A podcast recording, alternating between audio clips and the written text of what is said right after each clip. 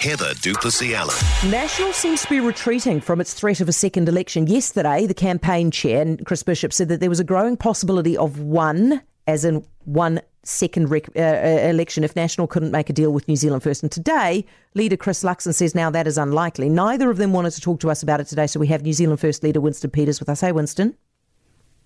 Hello. Winston, is there any threat that you are going to be a problem in terms of striking a deal with National? Look, Heather, this is political panic, it's scaremongering, and worse, it's trying to deny people their voice. And look, people in New Zealand voted for MMP in 1993. Politicians need to understand that and be assured there'll be no second, another or early election after October 14. We're going to make sure of that, and others need to give you that assurance as well. And now. How long do you think it will take to strike a deal? Well, look, it's taken um, 11 days, it's taken five days in recent years. So it It's also taken two months, isn't it? Pardon? It's also taken two months. That was the first MMP election we ever had. And let me remind you that 2017, the Germans had an election the day after us, and they took five months.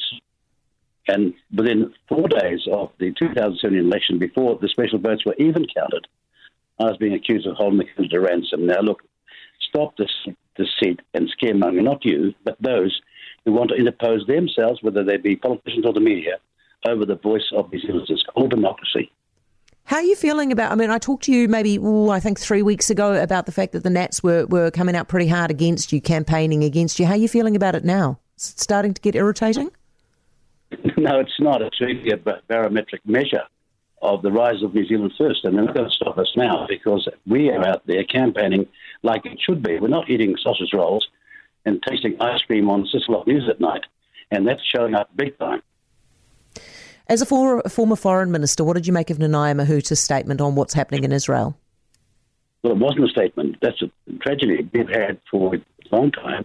Cross party lines, a two state solution. We've always believed in that. But this is a straight out attack on innocent people. and It's of the worst kind. And to be fair to Hipkins, he did make a statement that was worthy of the issue and showed his concern. But where the foreign minister was on this, I don't know. I've just got to double back on something because I didn't really get much of an answer from you, and I really would like to.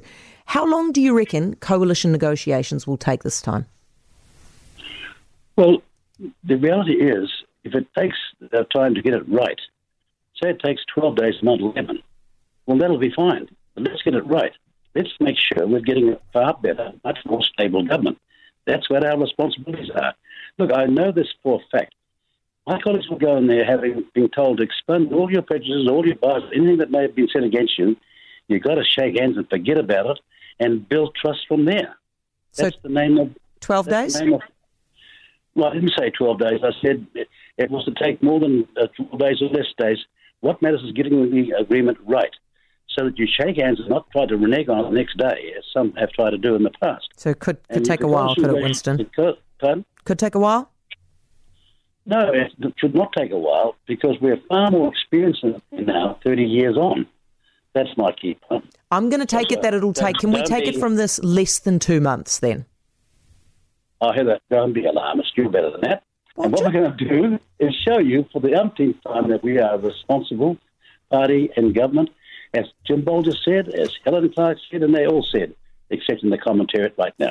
Okay, Winston, thank you. Winston Peters, New Zealand First Leader. I, I, I think we could take it. It'll be less than two months, right? We'll just we'll just put that put that in there. Put some words in his mouth because I think we needed to.